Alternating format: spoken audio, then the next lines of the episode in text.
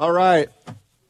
Keith Baldrey is my guest, BC Bureau Chief for at the legislature for Global News. Good morning, Keith. Good morning. Let's talk about the breaking news at this hour. BC Mm-hmm. Ferries has announced it has fired their CEO, Mark Collins. He is gone as the CEO of BC Ferries. He was being paid five hundred and thirty-five thousand bucks a year. He has gone probably going to get a big severance. Oh, yeah. we don't know how much the big. He'll probably get a huge severance. We don't know how much. It'll what's be a big what's one. And going this- on here? Why did they fire this guy? Yeah, this has been building for quite some time. I've been watching the deterioration uh, in the relationship between BC Ferries and the provincial government for a number of years now. It dates back to the beginning of the pandemic.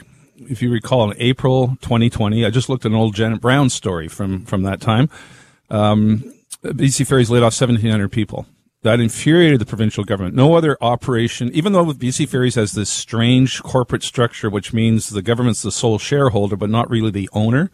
Yeah, they're they're a private company. BC Ferries is a private company that's effectively owned by the government. Yeah, so- which is like you try and figure out that pretzel logic. Exactly. And when they laid off 1,700 employees, that infuriated the, the NDP government. This is, uh, uh, But they couldn't do anything about it. anything else. But what they did do about it is the BC government and Ottawa together found $300 million to give to BC Ferries and BC Transit to allow those workers to be paid back.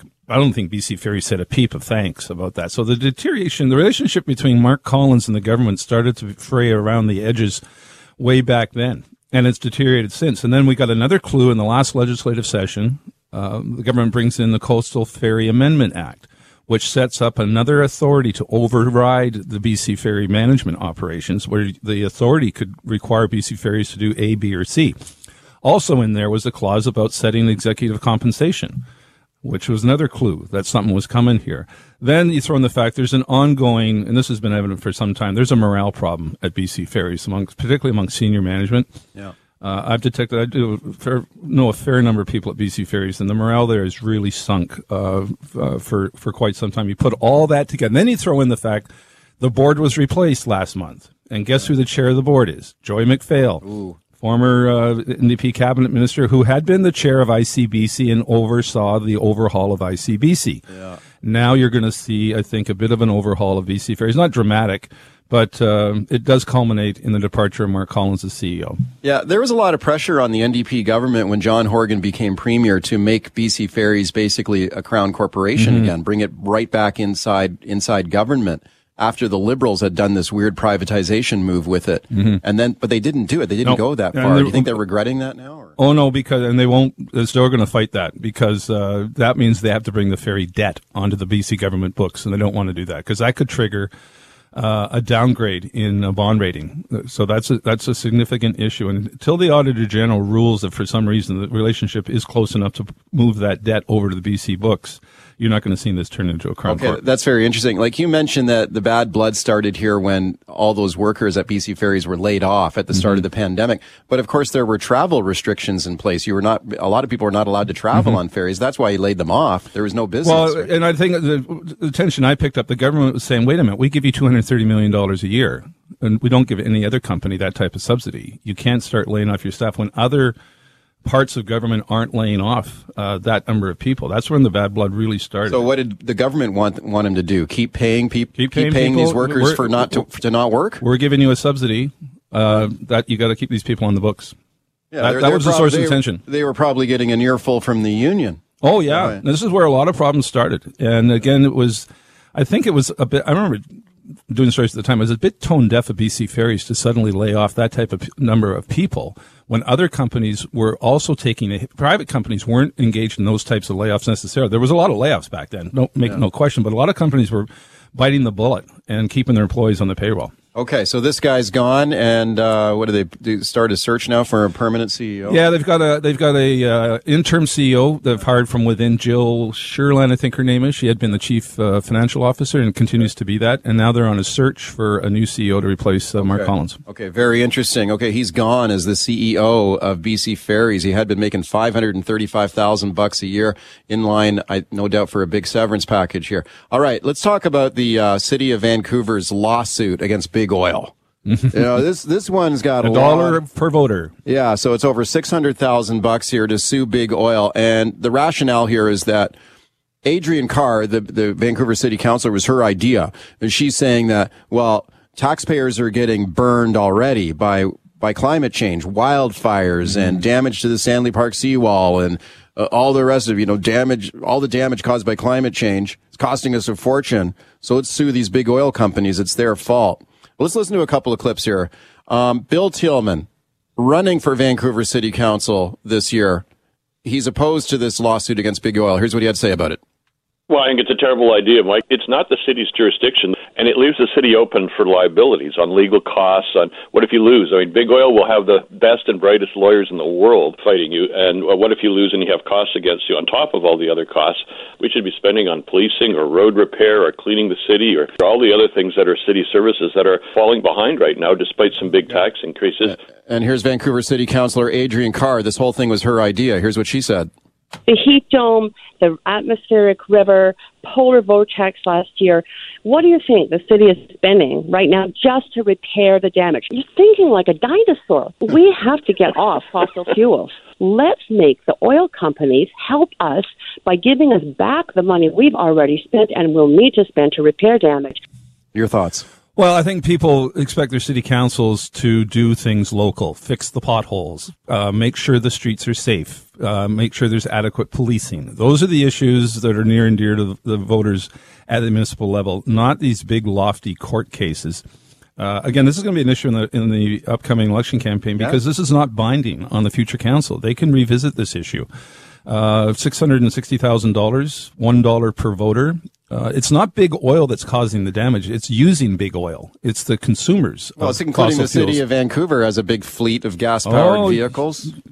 How much oil? How much oil do they consume? Go down to their city works yard uh, in terms of looking at uh, how many vehicles they've got. So they're city of Vancouver is a major contributor to emissions in, sure. in Vancouver. So I think this is one of these uh, touchy feely municipal motions that really doesn't have much impact at the end of the day on, on, on reality, but it does potentially mean the expenditure of hundreds of thousands of dollars that many people argue in the election campaign, Bill Tieleman included, could be far better spent on making streets safer and making them safer from in terms of crime, but also safer to drive. I'm kind of surprised this is actually going forward. When I first heard Adriane Carr raise this idea, I thought, okay, uh, this is they're not going to back this; they'll well, back away six, from it. Six five vote. Yeah, and Kennedy Stewart, the mayor, casting the deciding yeah. vote. I was kind of surprised he went there, knowing you know he's vulnerable on it on an, in an election potentially. I think this could be a potential. Uh, hot button issue in the election campaign, yeah. and I don't think the public is on the side of uh, those councillors who voted for it. Okay, speaking particularly when you're seeing the crime that we're seeing unfold daily on the night on the night news on Global every night. There seems to be another random street attack yeah, in Vancouver. That's, that's right. what people are talking about. Right, and I think a lot of people, in no matter where you live, if you live in Vancouver or other cities, are, are starting to think maybe their municipal governments are out of touch. So check this out: the city of Victoria decided to do a survey of its hmm. citizens mm. to get their their citizens' opinions on how uh, the city is performing, and they got some bad news in this report they paid for.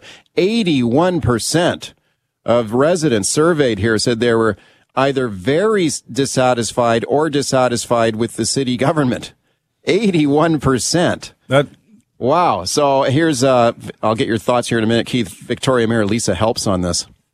I wouldn't get too caught up in the statistics of a very small self selected survey, but I do think that there are some good recommendations in there and, and we should look at implementing them. It's important if we're going to be good government that we find out what we're doing well, what we can do better. And yeah, I, I mean, it's been a good process and I'd encourage others to consider it as well. I'm not sure others would want to do a survey like this. Well, I'm not sure. Cities. I'm not sure how big the survey was, but that's got to be an alarming finding. 81 percent uh, are upset with city council. And as a Victoria resident, I'm actually surprised by that. I mean, Victoria City Council has its problems, no question. And it's got some controversial members there who have had some out of left field uh, ideas. Sure. But to have that type of level of dissatisfaction is quite an extraordinary level. And I have to wonder if Victoria, which is fairly, you know, a very nice place to live and doesn't have anywhere near the urban problems that a lot of cities, other cities have, if Victoria is at 81%, what are other cities at, which where the problems are conceivably worse? This may just. All right, it's Baldrey's Beat. Let's go right to your phone calls here. Doug in Surrey. Hi, Doug. Go ahead. And Mike and Keith, this thing where the uh, city hall is going to take on big oil, it'd be easier for them to try and find the bottom of sinking sand than to take on big oil because they're vast wealth and the people they can hire to uh, told uh, Vancouver uh, City Council to take a hike. The debt that they will accumulate in trying to beat big oil, they might as well, you know, shoot at the moon with a 22. Yeah, thanks for the call.